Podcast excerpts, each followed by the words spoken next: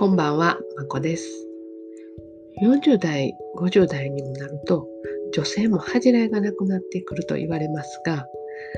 私も若い頃は恥ずかしがってできなかった行動が今はできたりします。で、それはもちろん良くない面もあるけど、良かった面もあるんですね。で、私の場合、とっても神経質で気にしいなので、で人見知りが激しかったのもありなんか思うように話せなかったり、えー、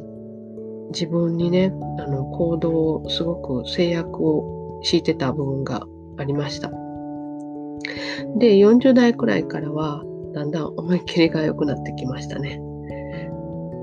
こんな今やってるの見知らぬ人に向けて音声配信をするなんて若い頃は考えられませんでした。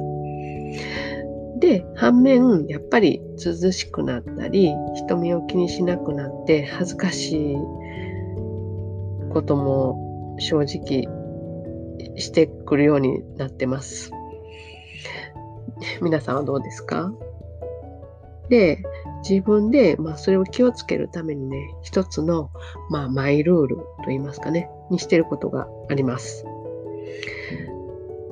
今一人だからといって恥ずかしい格好をしたり、まあ、公共の場でね例えば赤信号ちょっと誰も見てないから無視してちゃちゃって行っちゃおうかなとかしそうになったりしたとこ時には、政宗さんが見てたらどう思う？と自分に問いかけてます。政宗さん、そう。私、スピッツの草野正宗さんが大好きなんです。スピッツの歌ももちろん大好きなんですが、なんか彼のなんか繊細で柔らかな品のあるイメージがすごくして好きなんですね。なんで、彼のことを彼に見られてると思ったらなんかシャキッとします。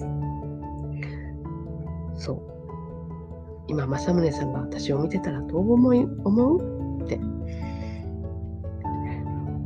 なんか好きな人とか尊敬する人が、えー、見られから見られてると思ったらちょっとね、行動を意識しますよね。そう、いつもいつも見られてると思ったらリラックスもできないですけども、そういう時ね、ちょっと自分が後で絶対後悔しそうななんか罪悪感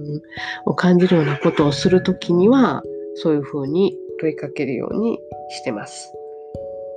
でね、実際、もしかしたら、もう万が一、会えるチャンスが来るかもしれない。その時にも恥ずかしくなない自分でいたいっていうのもあります。いつか正宗さんに会えるかもという